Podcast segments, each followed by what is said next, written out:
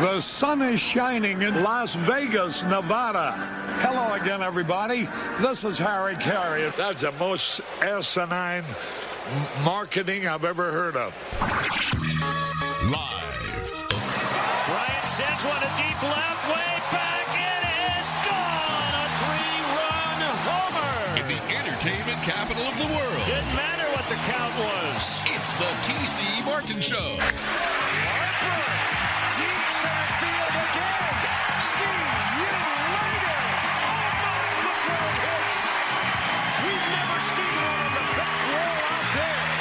Time to get your daily prescription from the doctor. Oh my goodness. That's the longest home run to center field we have seen in this ballpark. TC Martin.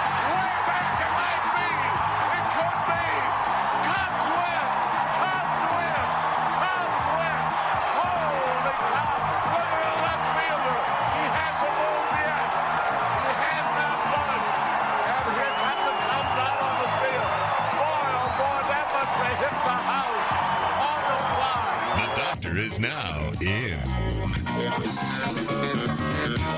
Yes, it is. It is a Wednesday, middle of the work week, the proverbial hump day. Glad to have you with us, TC Martin. Ballpark VGK Frank.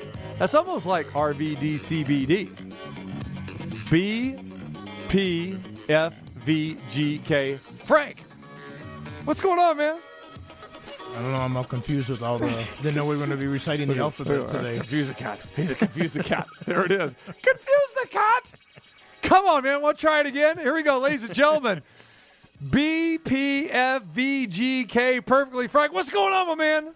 Oh, you know, just getting ready for another uh, hump day. Uh, went and saw the Vegas Golden Knights last night. Yeah. Very strange in that environment. But uh, saw an in- interesting game.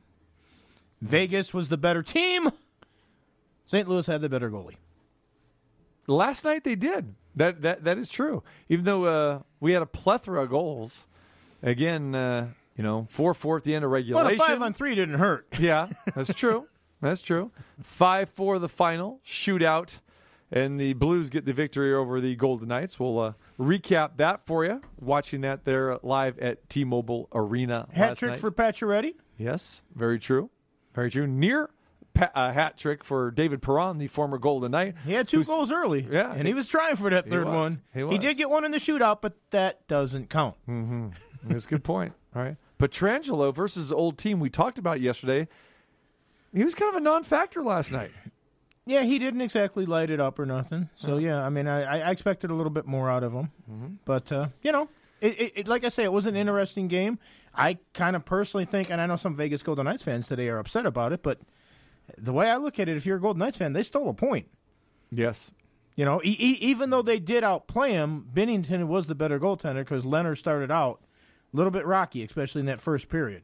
He came on strong and made some big saves when he needed to down the stretch to keep him in it, but um, they got a point out of it. They wanted the two, but you know what? Every point counts. There was that point last night where you and I were saying, "Hey, maybe Fleury might be entering this game," but since DeBoer, well, DeBoer didn't have anything to do with that. That's another part of the story. Did not coach last night. A very Uh, strange situation yeah, there when your, your yeah. coaches find out four hours before the game that they're all getting thrown together to coach a hockey game. Yes, yeah. And again, the Vegas Golden Knights coaching staff, led by Peter DeBoer, uh, not allowed to coach uh, last night because uh, someone in the Golden Knights coaching entourage tested positive. Kelly McCrimmon, the general manager, he uh, was calling the shots, so to speak, last night. So uh, we'll see what happens tomorrow when these teams get together again tomorrow at T-Mobile for the second go round between the Blues and uh, the the Golden Knights. But yeah, a lot to to look at there, a lot to uncover. But uh, Lehner not very good last night, and I think that uh, if we knew that Fleury was not going to be getting the start tomorrow night, he may have replaced him. Even though you know early on the season you never know, but since uh, DeBoer is going with this every other game, while they're doing the 50-50 split, kind of knew that okay, he's probably just going to stick with Lehner no matter what. And he stuck with him and almost got away with getting a victory last night as well too. Yeah. And, and there was even some talk. I know some people were wondering if if they were going to put Fleury in for the shootout. because Lehner in Chicago. I mean, and, and he admitted it back there. He's not good in shootouts. He knows he's not good in shootouts. It's strange because during the course of a game, when the flow is going on, he can make big saves on breakaways. He made one or two in that third period and in the overtime, which was just back and forth and back and forth. Both teams had multiple chances. But for whatever reason, when it comes to a shootout, Lehner shows that he is slow. Hmm. You know, he says big man can move when he wants to. Apparently doesn't want to that often in a shootout because he can be beat in a shootout and he is frequently. That was one of the things about him in Chicago. There was even stories in Chicago when he was there that he said if you guys want to put Crawford or somebody else in for the shootout, I'm I'm not going to fight it. That would have been strange to see last night, especially you know bringing Fleury in, you know, Yeah. cold like that. Yeah, All of a sudden, you just see him doing the stretches and Right, Keller right, some right. jumping jacks in the hallway or something. And into the game he goes. All right, uh, nice guest lineup on tap uh, today. Uh, Bob Nightengale, the esteemed baseball writer from USA Today, who has a Hall of Fame vote. We will talk with him about the very controversial uh, decisions regarding that. And it's funny, we talk about this every time this year, probably for about a two or three day span uh, after the, the voting is concluded. And we mentioned on yesterday's show yesterday that yeah, it was yesterday, right? We talked about this. There are uh, no players uh, elected to the, this year's class. Again, no one received the 75% vote. We talked about Curt Schilling, how controversial that is. So we'll talk to Bob Nightengale and get his thoughts on that. Again, been covering baseball for the better part of, of three decades uh, for the USA Today. So we will get his thoughts. And again, very controversial topic here with that. So we'll dive into that. Heidi Fang uh, will join us, our good friend who covers the UFC, covers the Raiders, and a plethora of other things for the Las Vegas Review Journal. And Scott Spreitzer, our handicapper extraordinaire. We start talking some early betting action on the Super Bowl and a whole lot more as well. So a lot to dive into. Want to start the program off talking a little NFL. And I've kind of just wanted to, eh, not wanted to, how do I say this? The last few days, people have wanted to talk about the story of Aaron Rodgers, and after the debacle, what happened with Matt LaFleur after that game against Tampa Bay where the Packers lost, Aaron Rodgers the next day on Monday comes out and you know was very dejected. He was dejected after the game, held his press conference on Monday saying, "I don't know what the future is going to be. Uh, there's going to be some you know unknown entities on what's going to happen with teammates here and that sort of thing. They have, you know, several guys that are unrestricted free agents, including Aaron Jones, Corey Linsley, uh, Allen Lazard, just to name a few. So, not sure exactly what the Packers roster is going to look like next year. But the more this people are talking about this, now um, there are stories out there that the Green Bay Packers could be looking to move away from Aaron Rodgers. I find that still very, very hard to believe, but there is a prerequisite here. If you go back and, and you look at the way the Packers have not only handled this Aaron Rodgers situation, but the way the organization in general has hired their last two Hall of Fame quarterbacks, talking about Brett Favre and Aaron Rodgers. Now, to be fair, the names of the people have changed and the people in those positions have changed. Obviously, when Brett Favre got there, you know, Mike Holmgren was there. He passed the head coaching and general manager duties to Mike Sherman. Uh, Mike Sherman was relieved of his general manager duty when Ted, they hired Ted Thompson. Sherman stayed on to coach, and then they let Mike Sherman go, and Ted Thompson wanted his own guy. He brought in Mike McCarthy. So when Ted Thompson came in, and sad news over the weekend that Ted Thompson passed away at the age of 86. Uh, very sad, but Ted has been battling some health problems over the last four or five years, and that's why he had to step down uh, from the GM position a few years back. Mark Murphy is, is is taken over. He took over for Bob Harlan as president. So there have been some different pieces. Now you have Matt LaFleur, you know, after two seasons, and when you look back at the Aaron Rodgers saga here, a lot was made of McCarthy and Rodgers not being on the same page. McCarthy gets let go. Rodgers seems to be happy, but then again, who are they going to hire as head coach? And they hire a guy who has no head coaching experience. He's an off- offensive coordinator. So they hire LaFleur.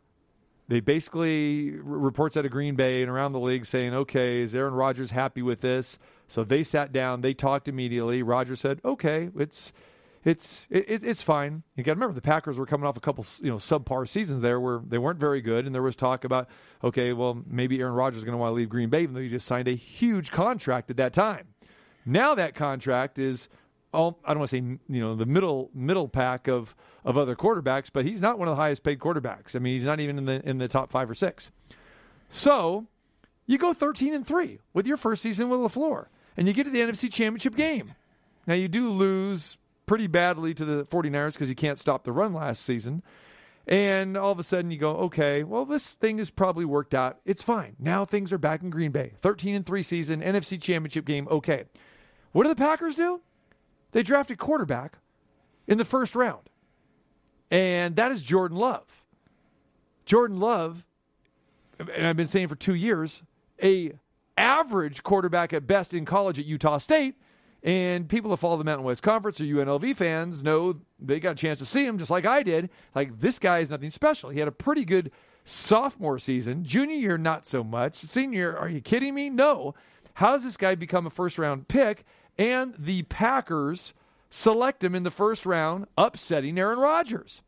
So the Packers get through all that this season, and Aaron Rodgers has an MVP year. Packers have the number one seed in in the NFC. They're hosting the NFC Championship game, and they were favored to win. A lot of people thought, okay, this is their best shot. They're going against the aging Tom Brady. The Buccaneers haven't beat a, a team besides uh, the Packers and the Saints with winning records. This is looking good for Green Bay. Green Bay gets beat on Sunday, and now all of a sudden Aaron Rodgers is dejected. He's upset, and now we're hearing that the Packers may, underline may, be listening to offers for Aaron Rodgers because he has two years left in his contract. The Green Bay Packers are in the middle of doing what they did with Brett Favre and mishandling this situation all over again. And for me, this is, again, I thought it was just nonsense and talk. But now when you start piecing these things together and start, you know, Rodgers not squashing any of this, he came out yesterday and says, you know, we're going to have a conversation like we do every year at the end of the season. He goes, I'm not going to demand this or demand that. He goes, but we're going to have a conversation and, you know, we're going to talk about things going forward. So, again, unlike Deshaun Watson, where he's saying, hey, I want to get out of here and this and that, but Rodgers clearly isn't happy. And again, when your quarterback, who is going to be a future Hall of Famer, is the face of your franchise, he really is holding all the cards here.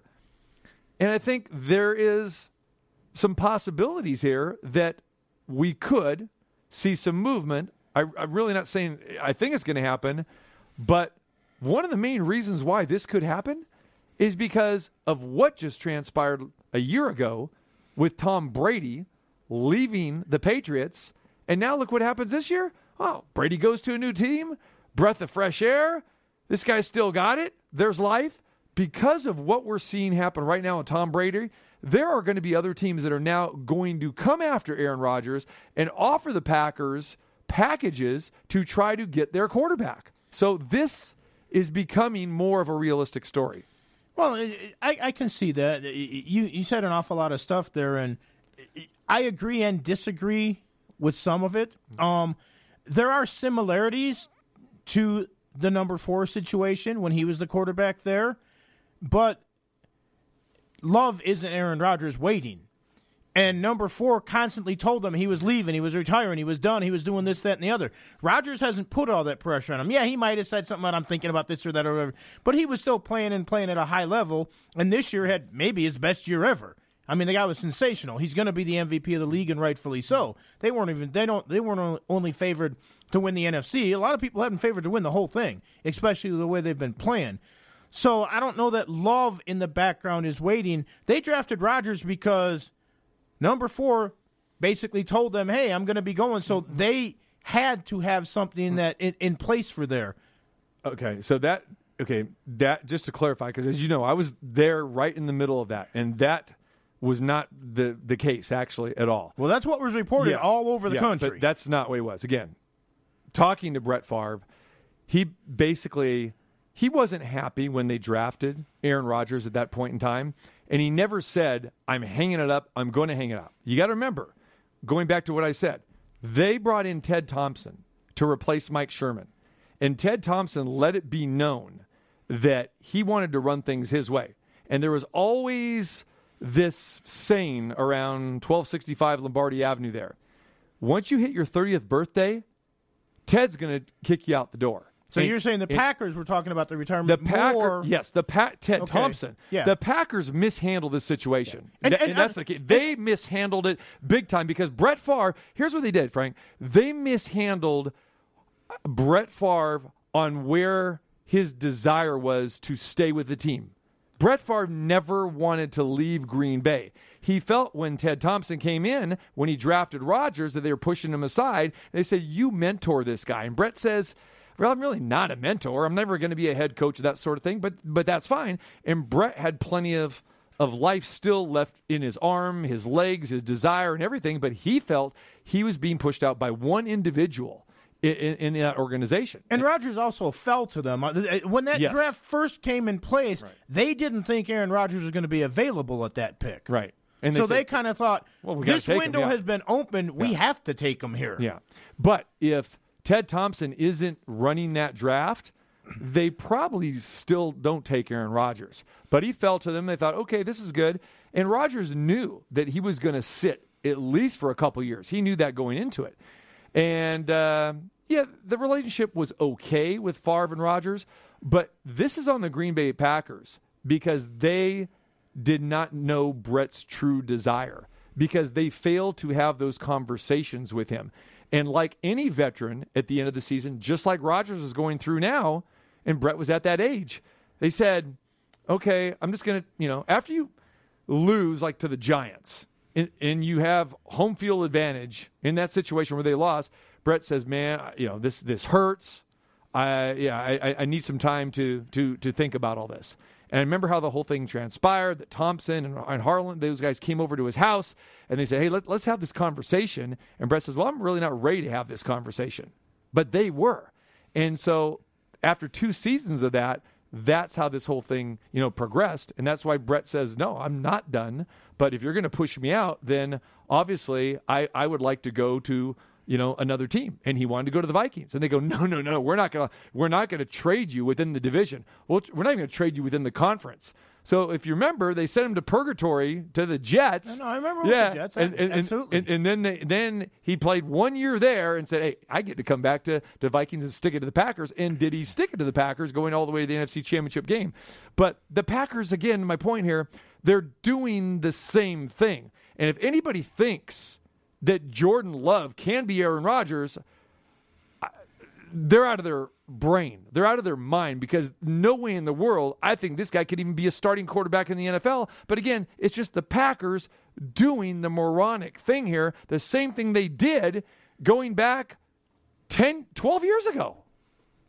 Well, yeah, okay. So, so, so what you're saying? I mean, there's a precedent for this from the past, even though it's some different people making Yeah. decisions that now, and it's, it certainly wouldn't be the first time that we've seen organizations screw things up because they've done it all the time. It's also not the first time that superstars are kind of being pushed out by teams. I mean, mm. Walter Payton in Chicago never wanted to retire.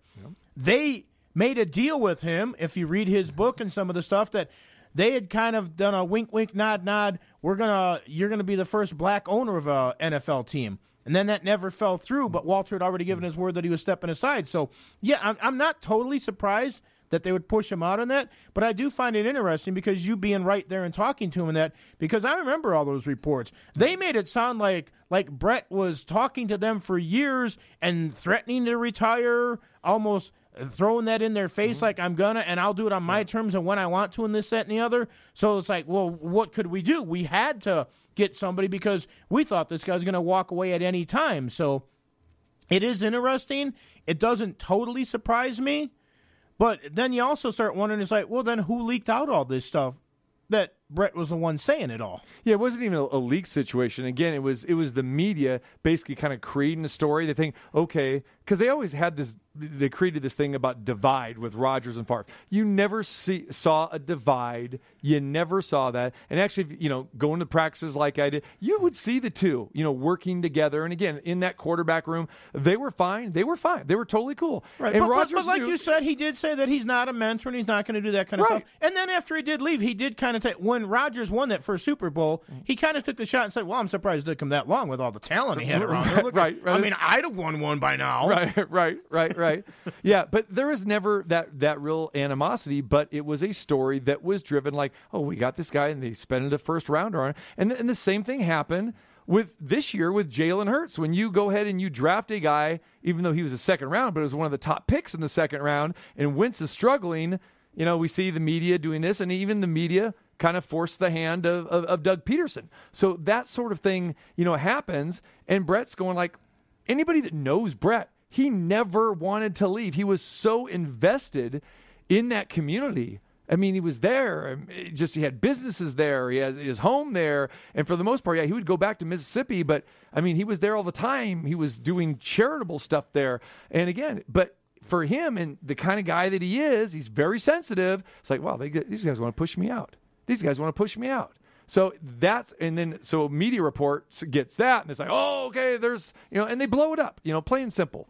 But this was this was a Ted Thompson decision 100%. And that's why there are a lot of people, including myself, that didn't care for Ted Thompson the way he, he came in there and maneuvered this team. He disassembled one of the best offensive lines and one of the best running back corps that the Packers have ever had. And he single handedly did that for the reason I said before. It's like, uh, Ahman Green, he's, he's 30 now. Forget about it. I mean, look at Chad Clifton. Look at Mark Tauscher. Look at Gilbert Brown. We got to get rid of these guys, you know, on the defensive side of the ball. It's like, why? Things are going pretty good here.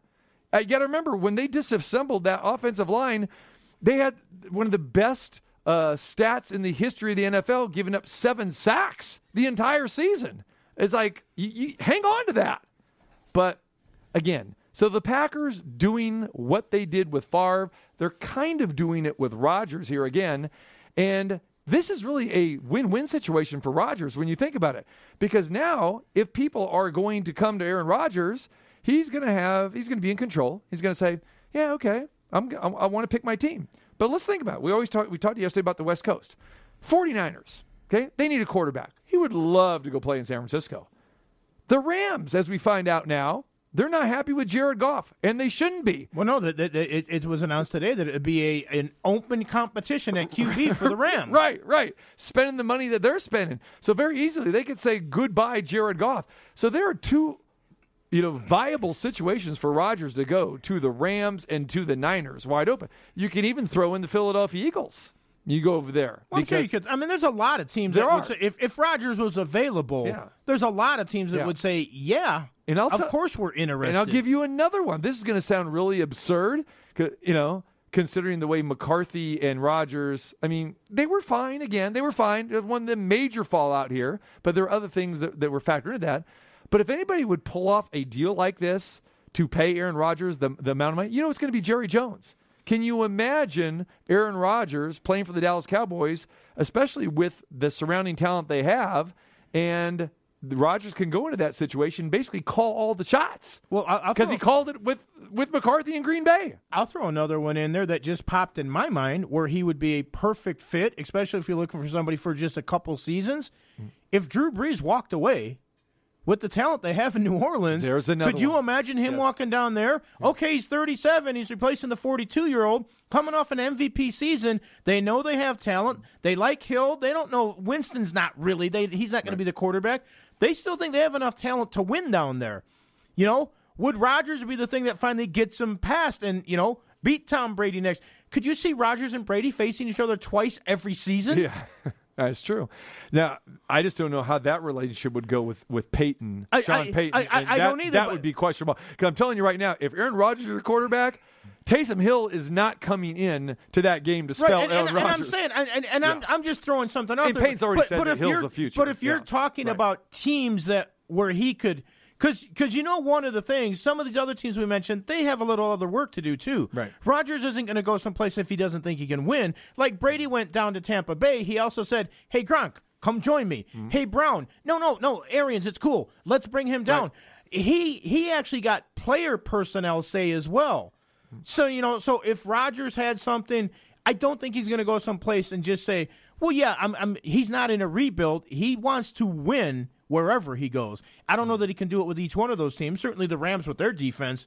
Yeah. Hell yeah. Yeah, exactly. And the running backs, they got three young, good, strong running backs as well too. You got Cooper Kupp, so the Rams got plenty of weapons. healthy. Yeah, they got plenty of weapons, and even San Francisco. I mean, the the 49ers. You got to remember they were just in, injury, you know, ravaged. Yeah. And remember Oh, they for were, sure, and they, for sure. This past year, and they're just in the Super Bowl, and guys like Richard Sherman coming back, and like no, and Rodgers would love to play in San Francisco again. He wanted to go there and thought he was going to be drafted instead of Alex Smith when he came out. So I, I, I think it's funny too when you mentioned Philadelphia because you here we are we're talking about Jordan Love. The Packers are thinking he might be ready, but then he'd go to Philadelphia and then they tell Hurts it's like yeah we yeah you're a quarterback of the future, but future's not now. yeah, right, right. you know right. your future's still a little ways off now. Yes, you you can play over Carson Wentz, Hmm.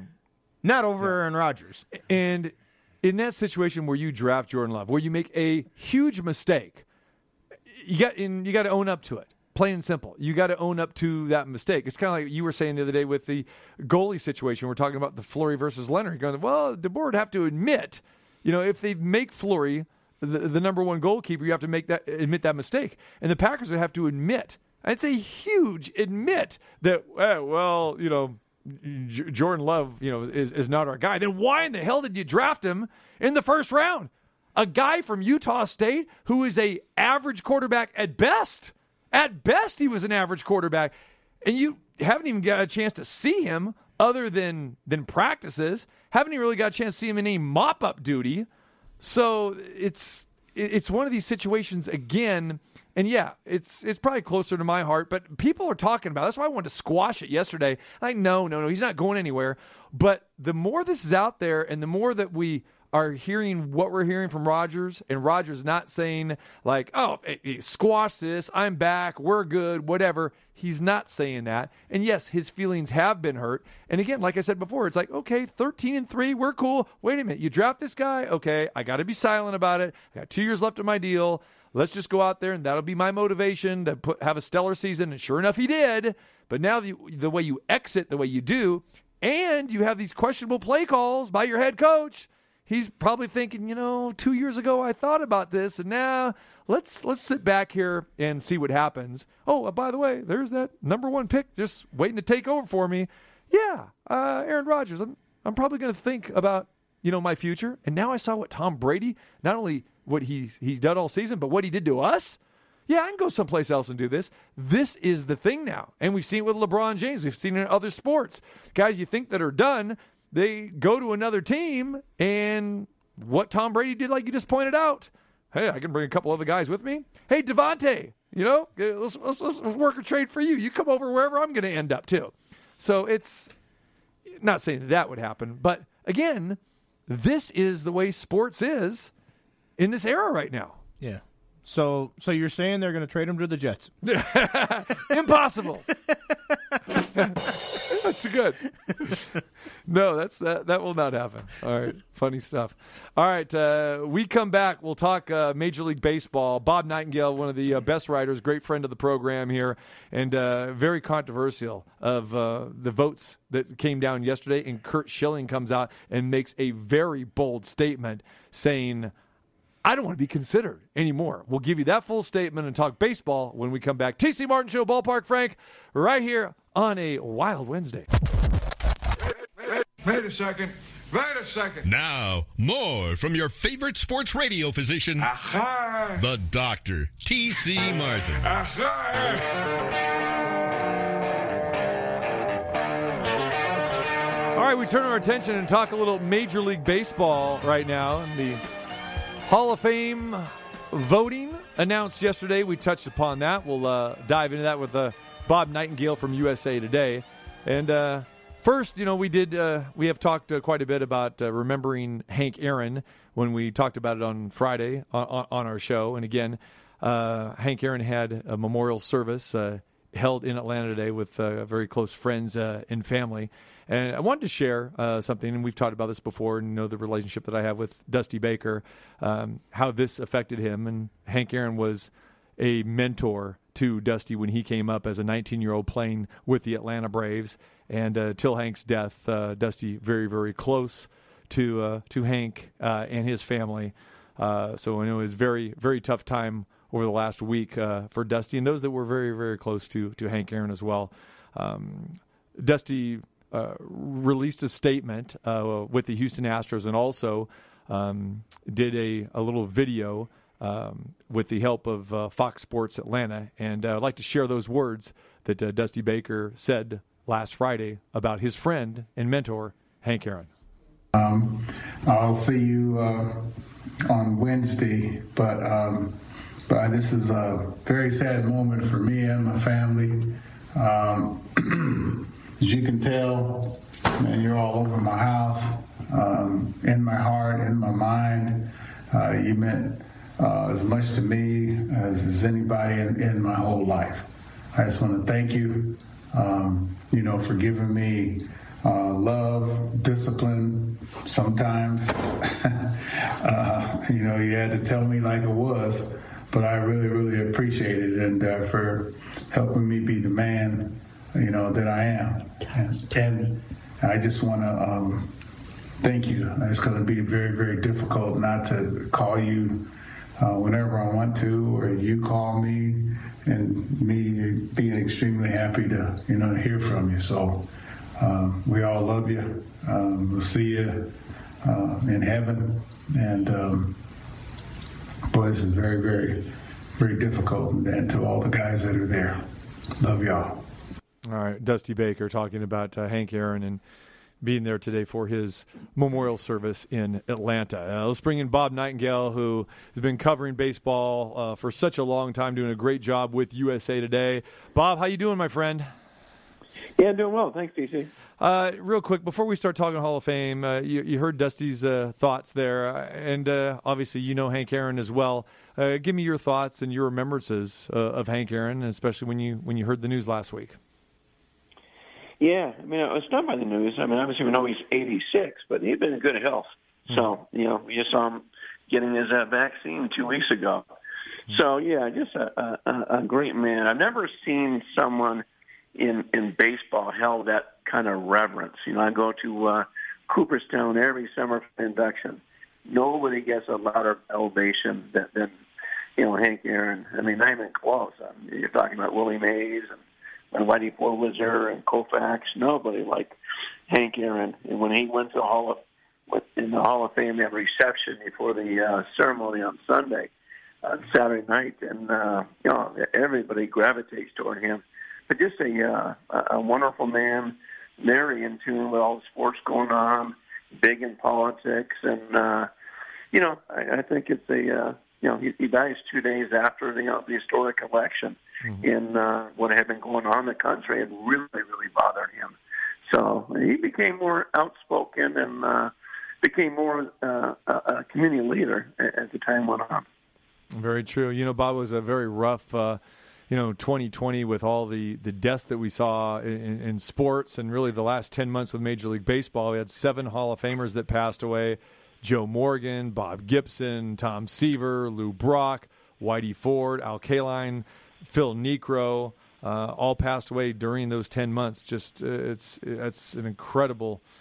Um, incredible time frame with all those greats, and then you had others. Bob Watson, Jimmy Wynn also passed away, and there's so many others during that time.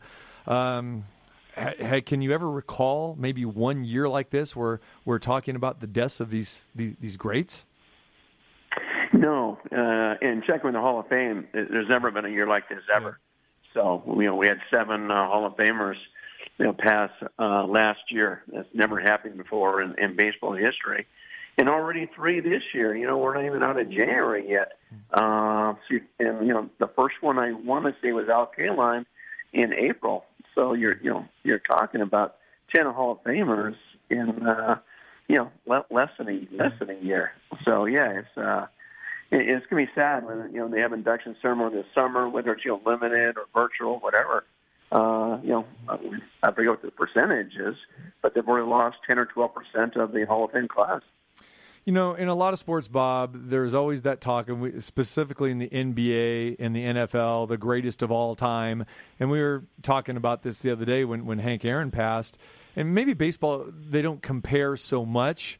I don't know why that is compared to NFL and NBA. But, you know, for me, uh, if I have to pick the best player of all time, I, Hank Aaron probably would be it for me just because of the 25 All Star selections, career 300 hitter, uh, you know the the home runs, the RBIs, everything that we talk about with him. But I'm not sure that he maybe gets that that proper love.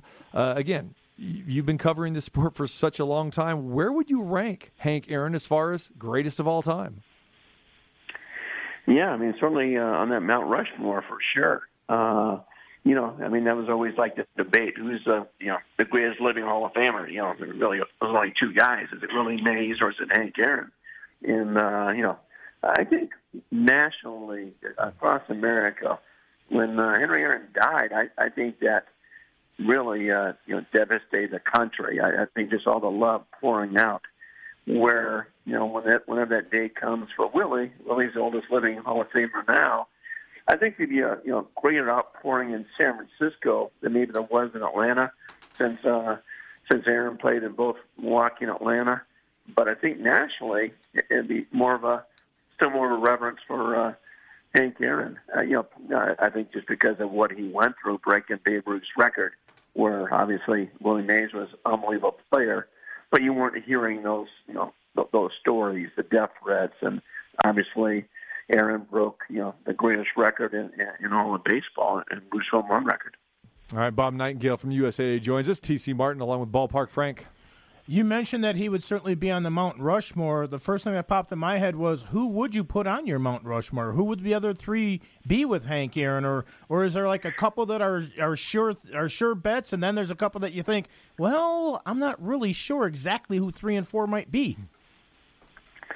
Yeah, I mean when you go back and stuff, I mean, uh, yeah, we all know what Jackie Robinson meant for history, but you know, no one says he's one of the top, you know, five or ten, you know greatest ball players ever. I'll tell you one guy, and I know it won't, be popular. I said it. Uh, you know, one of the greatest players I think in baseball history is is, you know, is, is Barry Bonds. Mm-hmm. I mean, what he did was mind-boggling. I mean, uh, you know, we'll never see anything like that again. You know, what you know, whatever you know, people accuse him of or whatever he did. Still, it was unbelievable. Uh, you know what this man did you know, then you probably you know throw in the uh, you know a, a, a Ford, uh, you know Bob Gibson. I don't think he was a more fierce competitor than you know than Bob Gibson. You know, and then of course you go back in the days with you know the Christy Mathewson and you know Cy Young and all, all that stuff when guys were you know making 45 starts a year and you know throwing 300 some innings. Well, we'll we'll certainly never see that again. All right, Bob. Let's talk a little bit about the uh, National Baseball Hall of Fame. Uh, the news came out yesterday. No players will be inducted this year. No one re- uh, got the 75% uh, vote that's required. Uh, Curt Schilling was the closest. He was 16 votes shy, 285 votes, got 71%. So Curt Schilling comes out and makes this statement, and I want our listeners to hear this. And here's what Curt Schilling had to say afterwards. He goes, I will not participate in the final year of voting. I'm requesting to be removed from the ballot. I'll defer to the Veterans Committee and men whose opinions actually matter and who are in position to actually judge a player. I don't think I'm a Hall of Famer, as often as I've stated, but at former players but if former players think I am, then I'll accept that with honor. I've certainly been exposed to racism and sexism and homophobia as it's part of who human beings are. I've played with and talked with gay teammates. I've played with wife beaters, adulterers, drug addicts, alcoholics. I've never hit a woman, driven drunk, done drugs, PEDs, or otherwise assaulted anyone, or committed any sort of a crime. But I'm now somehow in a conversation with two men who cheated, and instead of being accountable, they chose to destroy others' lives to protect their life. Curt Schilling said this yesterday. Give me your thoughts when you hear that. Well, I was just surprised that you know so quickly after the uh, not getting in, and he had sent the letter in the day before preparing not to be in. Uh, but yeah, just so much frustration. I, I think people are painting him, you know, into almost like a monster type guy. Uh, you know, he has a great point. He should not be linked in with Barry Bonds and Roger Clemens. Completely separate issues. Uh, no one's accusing, you know, uh, Curt Schilling of using steroids. It's just, you know, a different thing. Uh, you know, and then I'm sure, you know, when he's talking on the ballot, well, you know, Omar Vizquel was uh, allegations of, uh, you know, abusing his ex-wife. Uh, the DWIs, he's probably talking about Todd Helton, who was, I think, pulled over, or arrested twice for DWI charges. So you go on and on. Uh, but yeah, yeah, it'll, it'll be interesting what he does this year. Will he just keep going, you know, full on on social media and Twitter, you know, blasting away, or will he be, you know, more quiet? Uh, the one thing I will say about Schilling is it would have been easy for him to just, uh, you know, keep it low level, keep your thoughts to yourself, and just, you know, pop off and, and go nuts uh, beginning January 1st when the ballots are all due December 31st. But he didn't care, and uh, almost like he doubled down. And I think the same thing, you know, he may do this year. We'll see. Uh, he won't be off the ballot. Uh, he'll still be on it. And who knows? There may be some writers. You know what? I'm going to vote for. I'm going to vote for Schilling because they, uh, he doesn't want me to vote for him. I'm going to get him in there anyway. And I do think, you know, I know people say, well, he would have ruined the uh, the, the ceremony. He would have been talking about politics in his induction speech. I don't think that would have happened at all. I think we just talk strictly about baseball. And it's funny because that is his knock right now. I mean, you can argue the case, okay, did he have enough wins? Was he that good of a player? Is he a fringe guy to be in the Hall of Fame? But if there's this intangible thing where, again, he got fired for ESPN for his thoughts, he went on social media, and again, he's just been this kind of volatile, anti almost everything. And I really want to get your thoughts, Bob, because I know you covered him while he played. I have heard stories that he was uh, not a good guy in the clubhouse. He wasn't necessarily a great teammate. I guess it depends on who you talk to here, but but really, what was Curt Schilling like, and what is your opinion of him? Yeah, he was always, you know, I mean, kind of verbose, you know, not you know, going off on tangents like he is now.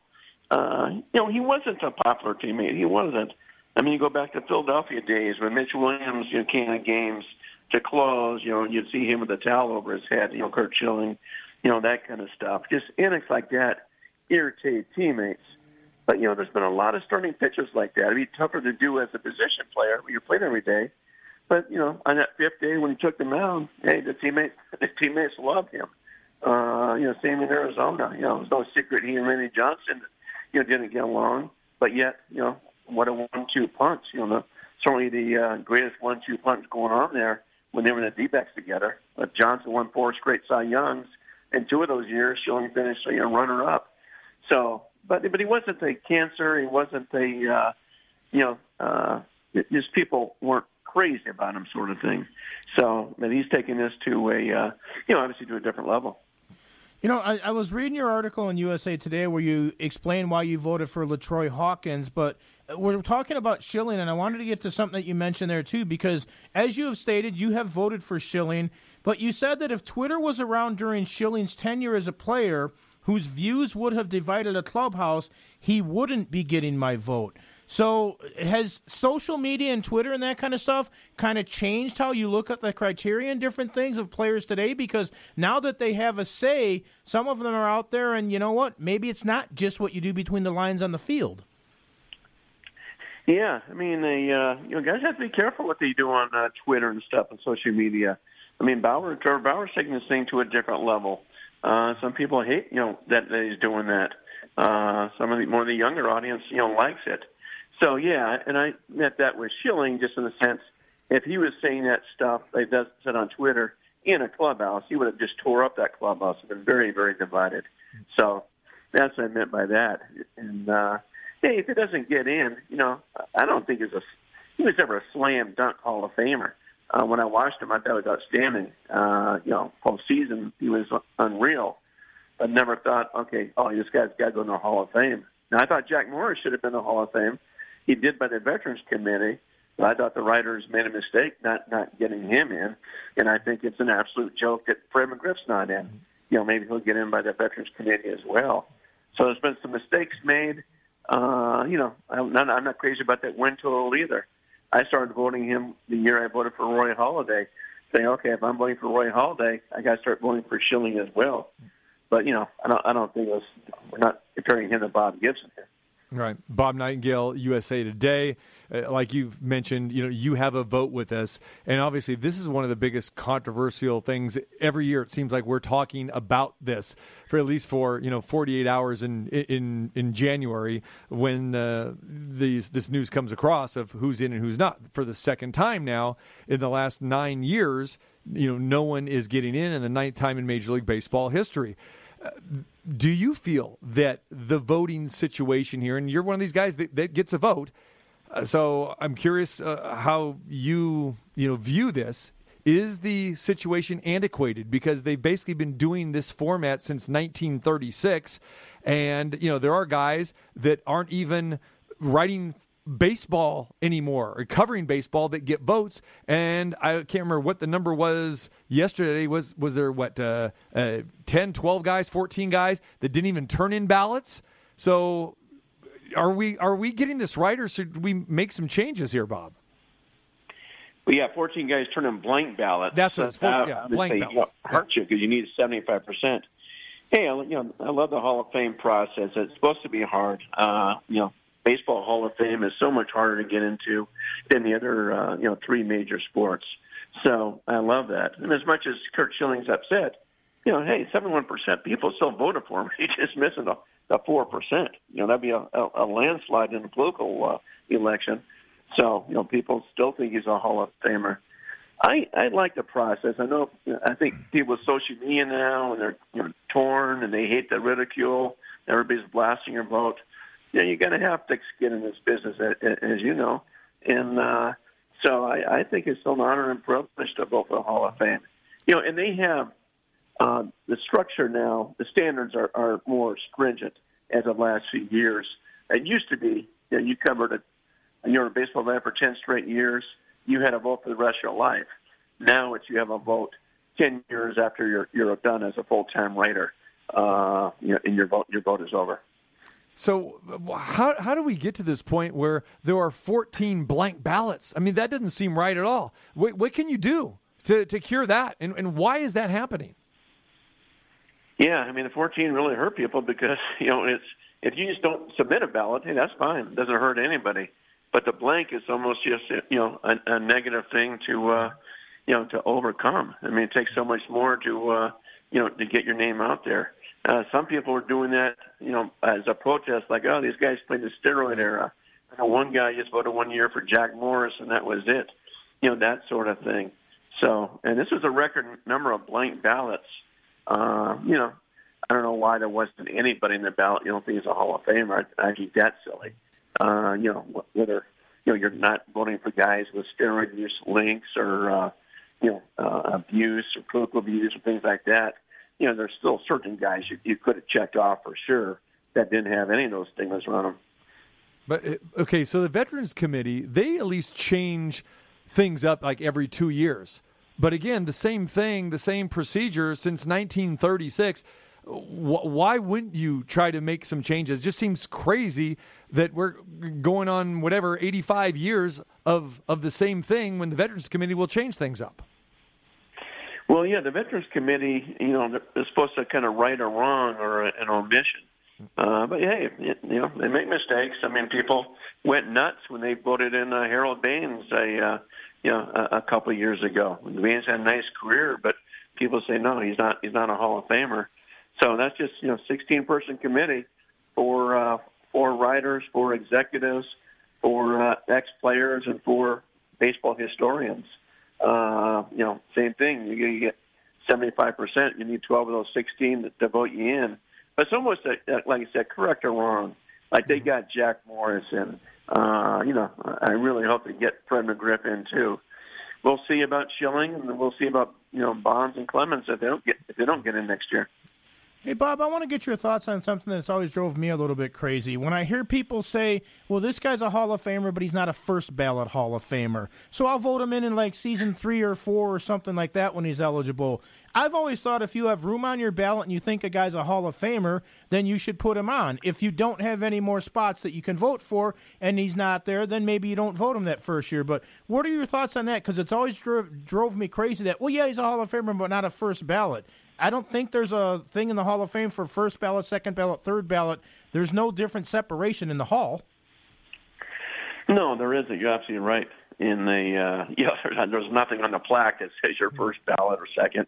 You know, may, maybe Mariano Rivera since he was a, a unanimous, the only unanimous pick. Uh, you know, but that's it. But no, it, I, I think that's silly too. You either think he's a Hall of Famer or not. Uh, you know, too many people change their you know votes too. It's like, you know, hey, he hasn't played in ten years, so what do you think things have done differently? But but you're right. I mean, if if everybody thought that same way, well, I don't think he's a first year uh, first ballot Hall of Famer. Then he never would have survived the first ballot because he wouldn't have got the five percent. So you know, good thing a lot of people don't think that way, or nobody would ever get in. Uh, and I do think that the fact that you have to be more transparent now, or most people are transparent, is that that's helped Mariano Rivera get the 100%. And, you know, Jeter, you know, all but one. You know, who knows who didn't vote for Jeter. You know, Griffey, all but four. So at least now that that that part's been cleaned up as well. Bob, final thing for you before we let you go. You, you mentioned, you know, Bonds and Clemens are going to have one more year, and for pure baseball people, they think it's ludicrous that neither one of these guys have gotten in. Uh, you know, Clemens, you know, these guys were acquitted as well too. But uh, what is the percentage of the guys who vote, the baseball writers of America, that just really do hold some grudges and they will, like I said, go blank ballots or they'll vote for lesser guys to keep these guys out. Obviously, the talk is out there. What's the percentage that this is, is really happening? Well, yeah. I mean, when you think about that, that ballots, you know, you know, it's you know what forty percent of the people think that way. See, it's only got sixty percent. I just think it's an absolute joke. I mean, there was no testing in uh, in baseball before 2005. Uh, hey, if you're in Las Vegas you're going to drive to a Lake Tahoe and you know there's not going to be any police cars for the next 200 miles, you're not going 55 miles an hour. And that's what was going on baseball. It was a wild, wild west. So, you know, about half of baseball were doing things. And, you know, it was being encouraged. Managers were encouraging it. GMs, owners. The only time GMs get mad is if a guy was on the juice and got off it you know, once he uh, got traded or, or signed by that team.